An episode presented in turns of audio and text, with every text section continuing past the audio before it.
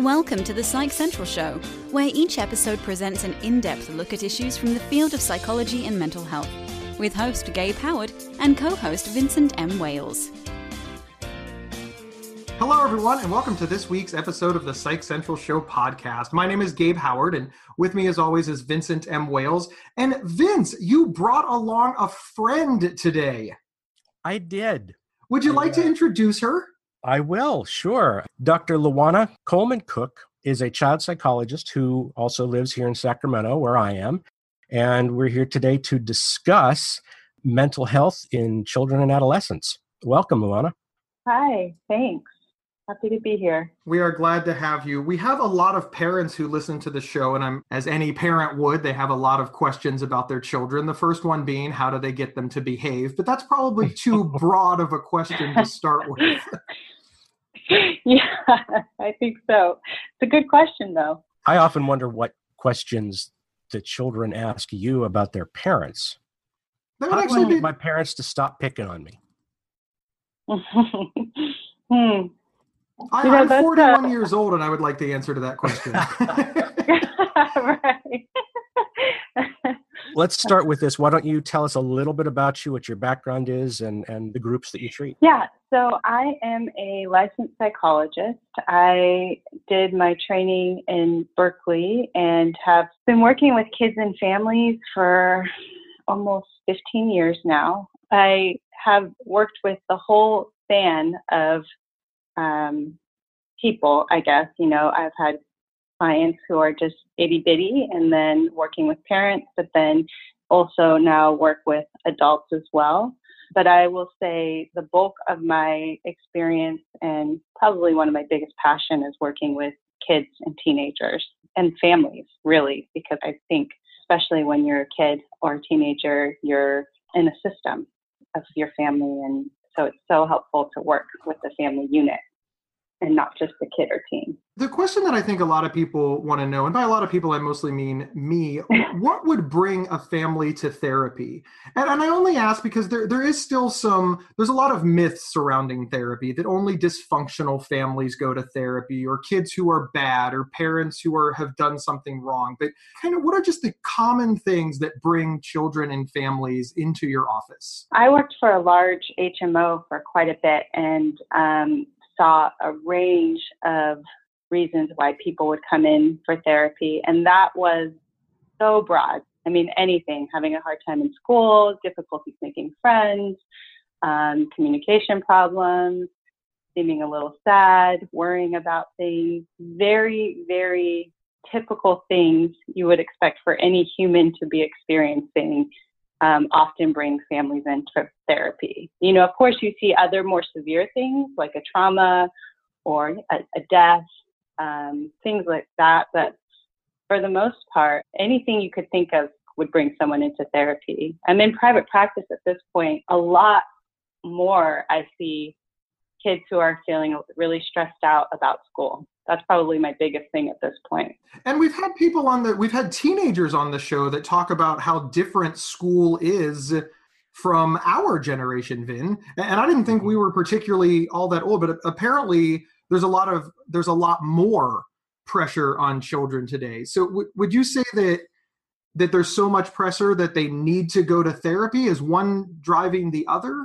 Are we too hard on children? I think is really the, the question that I'm asking. Are, are we expecting too much of teenagers that we're we're causing mental health issues, or is it just a coincidence? I tend to think of things in a contextual frame, and so I would definitely say that our society is moving towards a lot of this do things faster, quicker. Our teenagers are super functional. I mean, they're doing sports, playing instruments, they're on all sorts of extracurricular committees and trying to do the academic piece as well. And I think it's exhausting.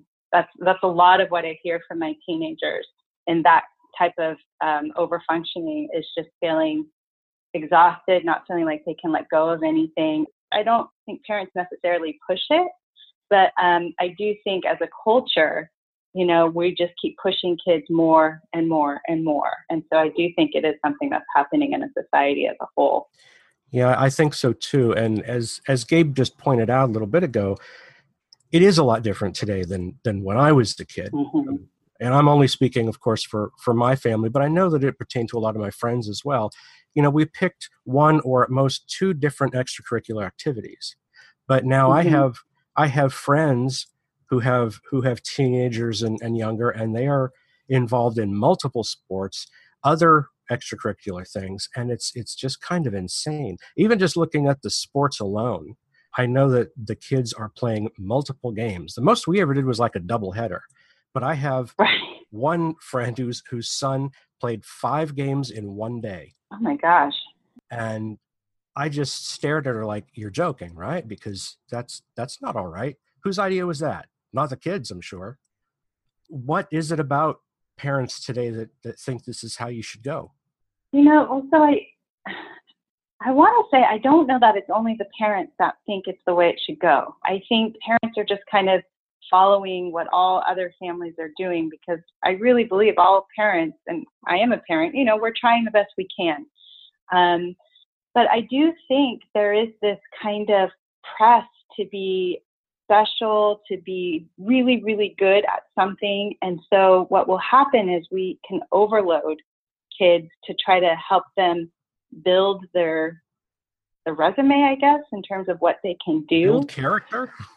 well, I wish it was only the character piece of it. I do think we sometimes get focused on what the future is going to hold for them, and so we're trying. We're, I guess you're right. We're probably trying to help them build the self identity and have lots of good options of things they can do. But I think what happens is there's just a you know we're putting so much on the plate that we can't quite teach them the skill that I think is super important, which is how do you slow down?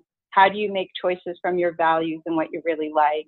How can we invigorate the parts of us that we care the most about instead of investing in a lot of different activities with the hopes that we look good for colleges? Yeah, and probably most importantly, like how to set good boundaries Mm-hmm. One of the things that I've had the, the hardest time in my adult life is to say no because I'm always afraid that I'll say no to that million dollar opportunity. So I say yes to everything, but then I end up doing many things poorly rather than a few things very, very well.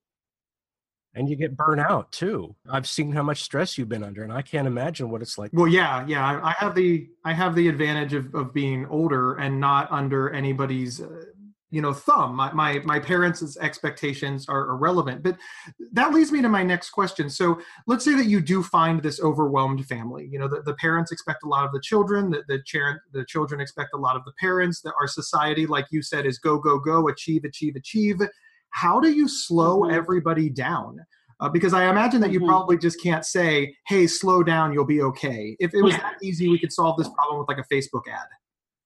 Right, right, right, right. Uh, with a nice little meme of some sort. Right, right. No doubt, no doubt with a cat. Always a cat. Yeah, right, right.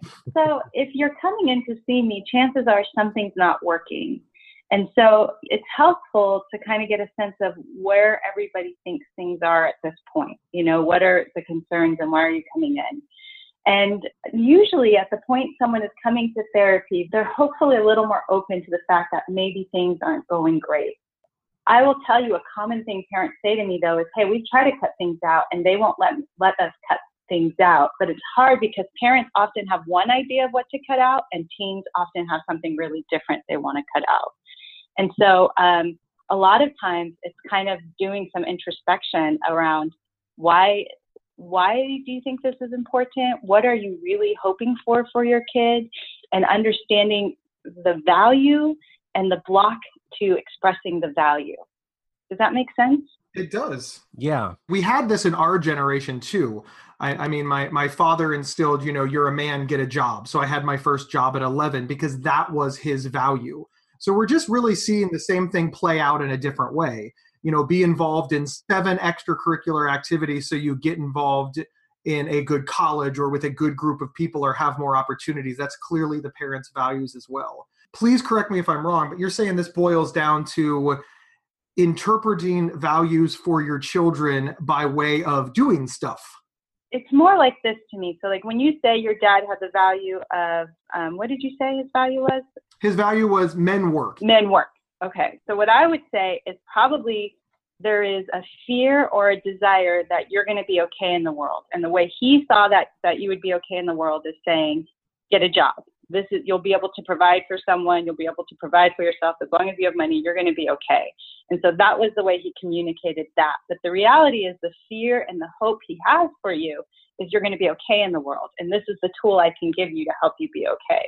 And so I think that happens in so many different iterations with parents around I want you to be okay in the future. And so we need to have this, this, and this in place for you. But sometimes it's at the expense of actually things feeling okay for the person. You know, we're so caught up in the future that sometimes we aren't able to focus on, okay, but actually what is good for you right now? What do you actually need in this moment? You know, it just occurred to me when Gabe was talking about his dad's values. Back in my generation, boy, I hate saying things like that. You know? yeah. Back when I was a kid, having a family with two working parents was not anywhere near as common as it is today. Mm-hmm. So today, not only do you have the dads who have their set of values, but you've got the moms doing the same thing because mm-hmm. most likely they've got a career as well and they're achieving. So it's doubled in that regard. Yeah. I would have had to get a job at six, five and a half. right, right. You're absolutely right. You're absolutely right, Vin. It, it is it is the double drive. Do you think that this? And I know you know we're we're asking to figure out societal issues, etc. But I just know that there is a lot of things that make people drive. And I, like Vin says, I hate to say that things were simpler back then, but it seems simpler. You know, my sister learned how to cook, and I had to get a job when I was young, and everybody was happy, and all of our little values and needs were met. Uh, now, mm-hmm. like you said, we have to get into the top college. We have to get we have to get into the top preschool, and on and on and right. on. And I, I think that this is putting kids back on their heels. But I think what you're trying to do is help families achieve their values without overwhelming their children. Because if the focus is on the value and not how many extracurricular activities you're on, it's probably less of a burden. Yes, exactly. How do you do that? well, you know, I think honestly, something that is so important, but I don't think got, at least when I was a kid, did not get emphasized, and I, I still think doesn't get super acknowledged is we as parents just kind of go about parenting by instinct and reactivity and okay i'm going to make a decision here because it just makes sense in this moment or um, and so i think we don't do this thing where we go internally and start to think about wait, why am I making this choice? Where is this coming from? Why is it really upsetting to me when my teen rolls their eye at me? Is it because that was a sign of disrespect in my family and I value respect and I'm so afraid my teenager is going to go out and be a disrespectful jerk to other people out in the world? And so if we were able to slow our thought process down, our feelings, you know, what's happening for us, I think we would have a much better shot of checking in about why am I making the choice I'm making right now instead of just making the choice. And then what we do is we can get reactive with our choice, and then our kid responds to reactivity instead of what we're really trying to convey to them. Does this approach work? I mean, have you found it to be successful in your practice? Yes, yeah, yeah, yeah. Because you know the reality is, is everybody has ultimately the same goal. You know, everybody wants to do, you know, I mean, the kids want to feel good in the world. They want to feel like happy and joyful, and the parents want the same thing. That message gets messed up in our delivery so much of the time that I think we can lose our way. And so when you kind of clear out the extra noise and help people kind of distill what's happening for them, kids and teens are incredibly insightful and they really are connected to that desire to be loved by their attachment figures. And so it's, it's pretty amazing what can happen, I think, when you do are able to do that. Obviously, there's not every single time, but yeah, I find it to be really helpful. This episode is sponsored by BetterHelp.com. Secure, convenient, and affordable online counseling. All counselors are licensed, accredited professionals. Anything you share is confidential. Schedule secure video or phone sessions, plus chat and text with your therapist whenever you feel it's needed. A month of online therapy often costs less than a single traditional face to face session. Go to betterhelp.com forward slash psych central and experience seven days of free therapy to see if online counseling is right for you. BetterHelp.com forward slash psych central. Now, as as I'm sure you're aware, therapy doesn't always work for some people, and I know there are plenty of people out there too who have had one negative experience with therapy and they say therapy's crap, it doesn't work. Right. What do you say to people like that? So, you know, they've done so much cool research around what's effective and what's helpful in therapy. And the number one thing that is coming up again and again is having a good therapeutic relationship. And so, honestly, there are people who therapy may not work for them, and that's okay. You don't have to use therapy. You can find other things that make you feel good, like maybe exercising or meditating or different outlets. But especially for kids and teens, I would recommend going out and finding another therapist, meeting more than one person to see does this person feel safe? Are they listening to me? Do I feel seen? Making sure it's a good fit. Um, because not every single therapist is going to be good for every single person, right? It makes sense that you might have a bad experience, but that that is not all of therapy. Yeah, it's it's like it's like dating. Yeah. Just trying to find a therapist. But don't date your therapist. Yeah. therapist. That's very But don't date your Yeah, that's therapist. Yeah. probably probably not a good idea. But you were right. Definitely We, don't date your therapist. we we do tend to live in a society where it's like one and done. I tried it one time and I didn't like it, so I'm assuming that all of it is the same. So if you don't like one pizza, uh, you don't like any pizza, and that's of course ridiculous. Right. Right. There's Right. other pizza, Vin. That's what I'm trying to tell you. There's other pizza. I, I, I understand. I, I know. N- Anchovies, no, never again. No, The right. once one and done was was accurate on that. one. it certainly is true.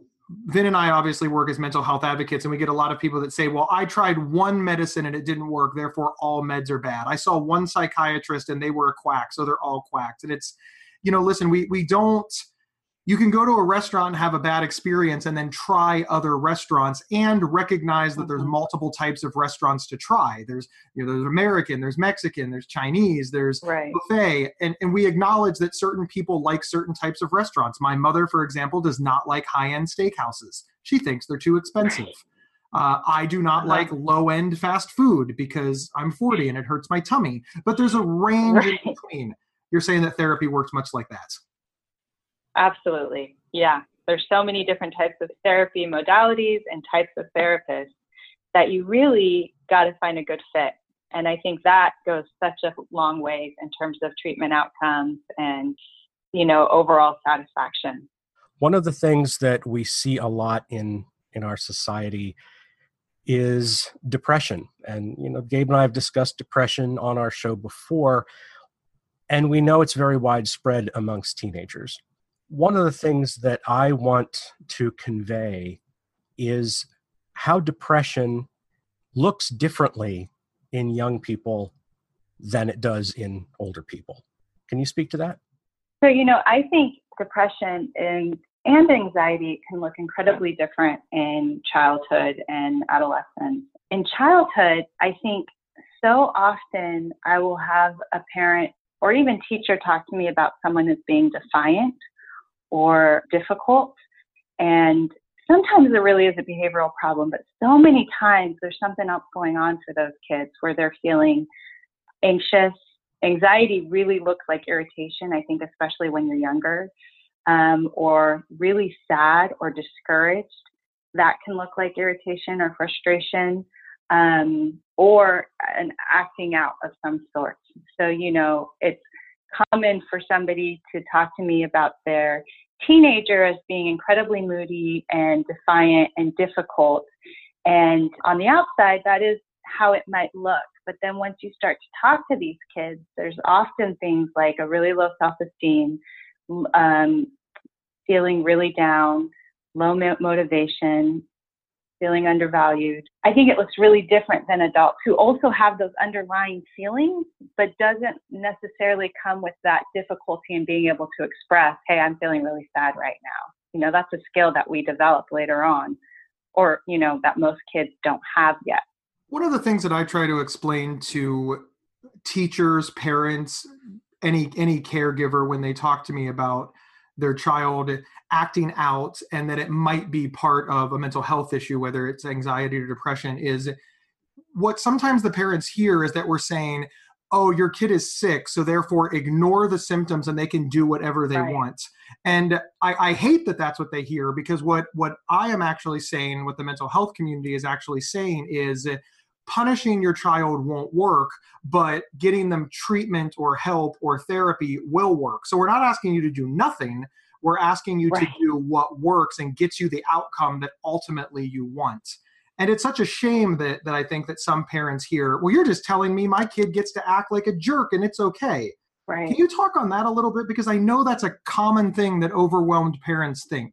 Honestly, I think sometimes that reaction is based in fear for parents. You know, I think parents and even teachers get really concerned that if I let this kid act this way, they're going to be kind of these monsters or they're not eh, like we were just talking about they're not going to be able to function in adulthood and the reality is is we're not saying do nothing because do nothing is really bad if your kid is giving you visible signs that they're in distress by acting out or uh, withdrawing in their room or seeming different ignoring that is probably the worst thing you can do but when we get kids help or connect them to resources and help them understand what's happening, then they have a chance to move through this period in a, a healthy way that actually will carry on into adulthood. So if you have a teenager who is, for instance, giving really snappy responses to their parents or refusing to do homework or locked up in their room all day, and if we were to just ignore that and say, hey, that's typical teenage behavior, we might have a teen who might develop a really scary mental illness. You know, that could get into a more serious type of depression. If we go and meet them with punishment, we're going to give them the message that, you know, not only are you depressed, but now you're going to get punished for your depression, right? And we don't want to make them feel worse. So if we take them into some type of mental health professional, they can help make sense of what's happening in this world where I honestly don't think a lot of kids and teens understand what's going on internally. And so what happens, I think, in therapy is, you know, we help them make sense. Oh, you've been feeling like not being around people for a while. You haven't been feeling like doing what you normally would want to do. Gosh, that sounds so hard, right? We can just sit with them. We can validate, empathize, bring compassion to it.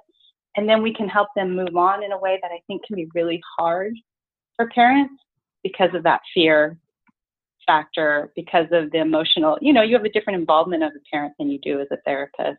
I think another point there is that because usually when it comes to this point, you know, parents are frustrated. They are feeling overwhelmed by their their children's behavior. So they are not particularly in a position where they can probe and ask these kinds of questions that maybe otherwise they would.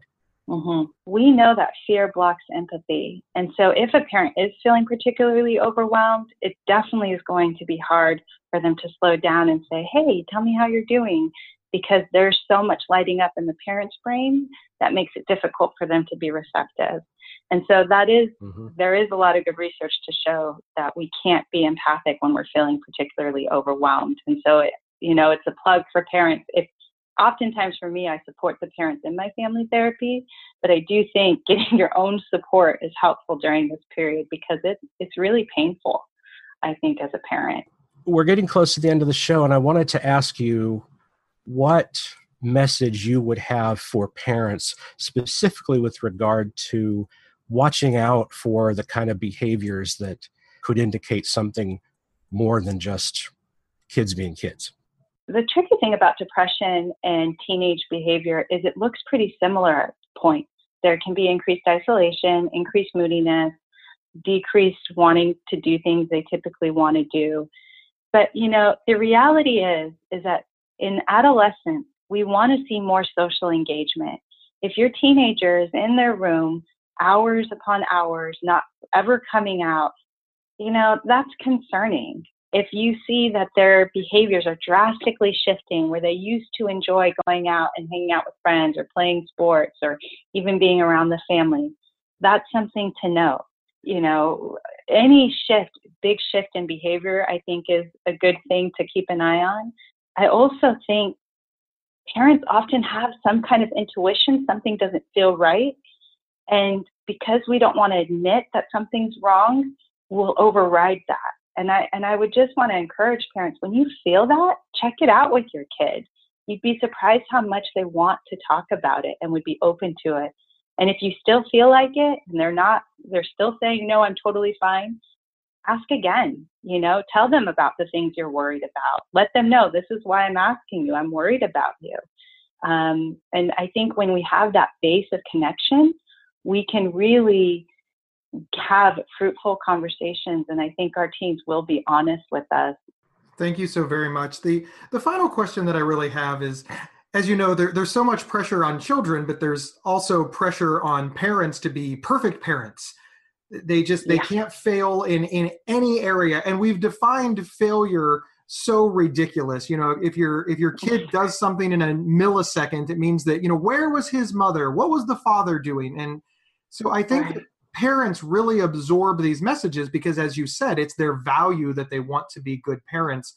What would you say to parents who just feel that they are failing at parenting when in actuality they're great parents it's just real life is is messy so one thing I didn't mention that I do is I'm a, a mindful self-compassion teacher. So talking about failure and how you relate to yourself in the face of failure is something that I'm very passionate about. And so what I would say to parents is everybody makes mistakes. We live in this society where we constantly are trying to hide the fact that we all make mistakes. And I think it's you know, it's really sad because what happens is as a parent, you make a mistake, you feel shame about it, you maybe don't talk about it with anybody, and then you just feel more and more alone. And so I think if, as parents, we could start creating these communities, we're supposed to raise children in communities, and we've really lost that. But if we can raise parents in real communities where we can talk with our friends and loved ones about, I feel so lost, or I feel so scared, or, you know, for instance, for me personally, my kids are still young, you know, my youngest kid just had this giant fit in public, and I felt so horrible in the, that moment. You know, I wish I would have handled it differently. Then, w- when we acknowledge that, you know, we can then connect to others because everybody knows what it's like to fail sometimes, you know? And so it's not a matter of if we're going to make a mistake, it's when we make the mistake. If we can relate to that with kindness and understanding and openness, then we can take an honest look at ourselves and say, hey, this is or isn't working. What would I like to do to change that and move forward accordingly? Instead, if we only beat up on ourselves, then we get stuck in shame, and shame is not activating, it freezes us. And, you know, so I think talking about it, looking at it, and relating to yourself kindly and recognizing everyone does it, I think has been an incredible gift to myself, and I think for the families I work with too then it gets modeled for your kids as well, right? They're getting the model of how you relate to yourself when you make a mistake, which is, I think, an invaluable gift. Yes. Very yes, true. it is. Thank you so much for all of this wonderful information and for for being a guest on our show. It's been yeah, fantastic. Thank you. This has been great. I'm so glad you guys are out there. This is such a great resource for people. Oh, thank you so much. And thank you for being on the show. And to everyone else, thank you for tuning in. And remember, you can get one week of free, convenient, affordable, private online counseling anytime, anywhere by visiting betterhelp.com slash psych central. We'll see everyone next week. Thank you for listening to the Psych Central Show. Please rate, review, and subscribe on iTunes or wherever you found this podcast. We encourage you to share our show on social media and with friends and family. Previous episodes can be found at psychcentral.com slash show. PsychCentral.com is the internet's oldest and largest independent mental health website. Psych Central is overseen by Dr. John Grohol, a mental health expert and one of the pioneering leaders in online mental health. Our host, Gabe Howard, is an award winning writer and speaker who travels nationally you can find more information on Gabe at gabehoward.com. Our co host, Vincent M. Wales, is a trained suicide prevention crisis counselor and author of several award winning speculative fiction novels. You can learn more about Vincent at vincentmwales.com. If you have feedback about the show, please email talkback at psychcentral.com.